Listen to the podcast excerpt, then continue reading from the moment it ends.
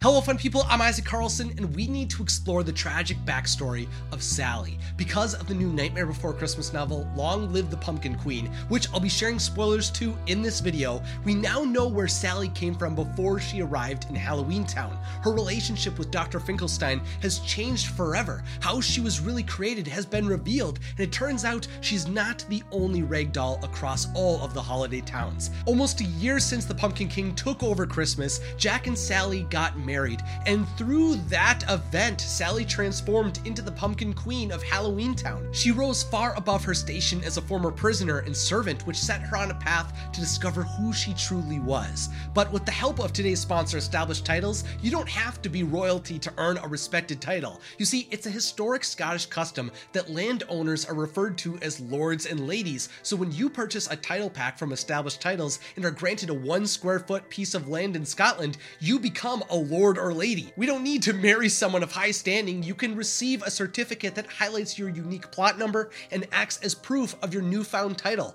That proclamation allows you to officially update your name on things like credit cards and plane tickets, so you can ensure you're referred to by your new honorable designation. And if you're one of the first 200 people to purchase a title through my link, you'll have a plot close to mine. But Established Titles does more than bestow you with a dignified moniker. With every order, they plant trees and work with charities like One Tree Planted and Trees for the Future, so that they can not only preserve the woodlands of Scotland, but also help reforestation efforts globally. Much like the Pumpkin King and Queen, as lords and ladies, we are responsible for protecting our home. Right now, Established Titles is running a massive early Black Friday sale, and if you use code ISAAC10, you can get an additional 10% off. So go to establishedtitles.com/ISAAC10 to earn the title of lord or lady for yourself or someone you love. Now, the truth is that Sally was not built. She was born a ragdoll in another magical world called Dreamtown. Ever since I saw The Nightmare Before Christmas in elementary school, I never questioned that Dr. Finkelstein brought Sally to life, since we saw him create flying skeleton reindeer, and he built his own wife, who's apparently named Jewel, I guess. I, along with everyone in Halloween Town, was convinced that she was patched together by that scientist. Maybe she had once been a human from the mortal world whose corpse was brought back, but I never considered that she was from any other place. But we learn in Long Live the Pumpkin Queen that deeper into the forest outside of Halloween Town, there was an endless number of ancient realms and long-forgotten doors that existed before any of the holidays came into being. There are infinite magical places to explore, which is obviously so exciting to find out as someone who loves Disney lore, because this completely expands our understanding of the Nightmare Before Christmas's world. Right now, I'm currently working on a complete breakdown of what's inside every holiday town, so make sure to subscribe for that video, so you can see it as soon as it comes out on Halloween. Now, on one of those many doors, there was a crescent moon and a pathway to a place called Dreamtown, the magical place responsible for drifting people to sleep. This is where the Sandman came from, but he didn't rule that community. Dreamtown is actually led by 2 ragdolls named Albert and Greta. They are the governors of Dreamtown, and they are Sally's true parents. Sally wasn't an invention or a creation. She was born, was named after her grandmother, and had a happy life in Dreamtown until she was taken at the age of 12. You see, back when Dr. Finkelstein was a younger man, even before he was bound to a wheelchair, he admitted that he had tried for many years to create his own daughter, but all of his experiments to create a ragdoll of his own had failed. At the same time, he also became obsessed with searching for the other realms that he had learned about in one of the books within his lab. What intrigued him specifically was a magical particle called dream sand, which was a dust that could put people to sleep. So he went looking for the town where it was made so that he could study it for himself. But when he arrived in Dreamtown and discovered Sally, he decided to take her to study and to pass off as his own creation instead of taking the dream sand. He did this so he could attempt to become a respected scientist and inventor within Halloween Town.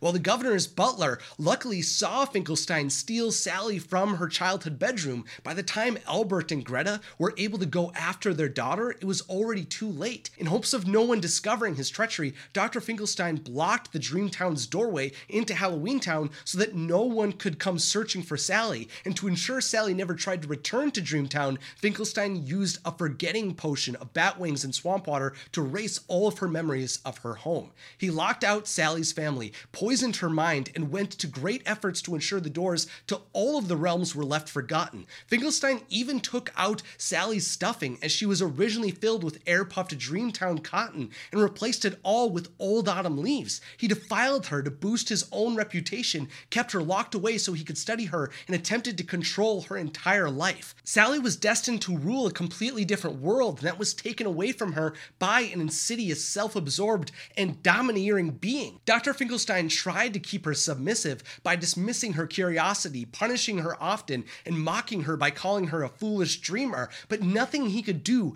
would keep her from who she was meant to be. In Dreamtown, they produced fields of lavender, and in Halloween Town, Sally was captivated by her work in the gardens. Growing up, she constantly looked to the stars, was in her own head, and daydreamed of fairy tales, and that was all because she was a child to people who adored the night, the calmness of sleep, and the power of dreams. Her connection to Dreamtown could even explain how Sally was capable of having a prophetic vision that showed Jack's Christmas becoming a disaster. The dreams she had at night and during the day were powerful because she descended from the beings who led, controlled, and are connected to dreams. Now, there was one time where Sally was said to have discovered the book that described her original home, but when Finkelstein found her with it, he took it away, saying it was not for her. He punished her and told her that she was better suited for making and serving him meals instead of worrying about other worlds. Of course, Sally wasn't willing to completely embrace Finkelstein's words, though. She rebelled so she could search for adventure and love. Whenever she had the chance, Sally would poison Dr. Finkelstein, escape through her window, and run away. Supposedly, she became quite the potion maker after all those years in Finkelstein's lab because she longed to be free with the skeleton man she loved.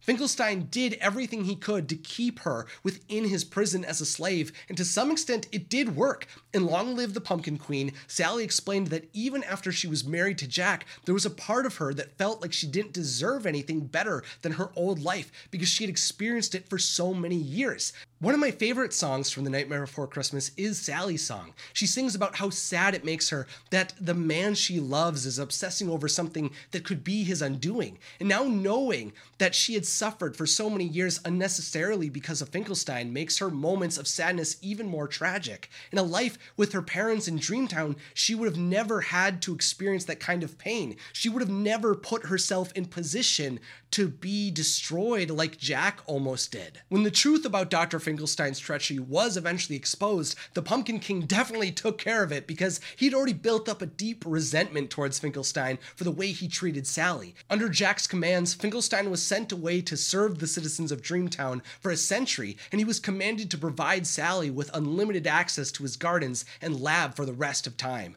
While there were moments when Sally didn't believe she had a desire to be a leader, when she reunited with her parents, discovered where she truly came from, and defeated the Sandman after he'd been unleashed upon all of the holiday worlds, she finally saw that she was capable of so much more than she had ever been taught to believe. After she traveled to all of the holiday worlds, saved her husband, and discovered who she truly was, that's when she embraced her new role as the Pumpkin Queen. To experience the full story of Long Live the Pumpkin Queen, I highly recommend getting the audiobook through my Audible trial link in the description. I personally listened to this book through Audible, as I do most books now, and I appreciated all of the music and narration that made the story very entertaining to listen to. Using my link will allow you to get this audiobook or any audiobook of your choosing for free, and you can keep it forever even if you don't renew your subscription. While you're down there, if you'd like to get my extremely comfortable Queen of Halloween t-shirt, or you'd like to get some other magical clothing and goodies, check out the relaunched merch shop at imaginativestore.com. Finally, thanks for watching and have a magical day.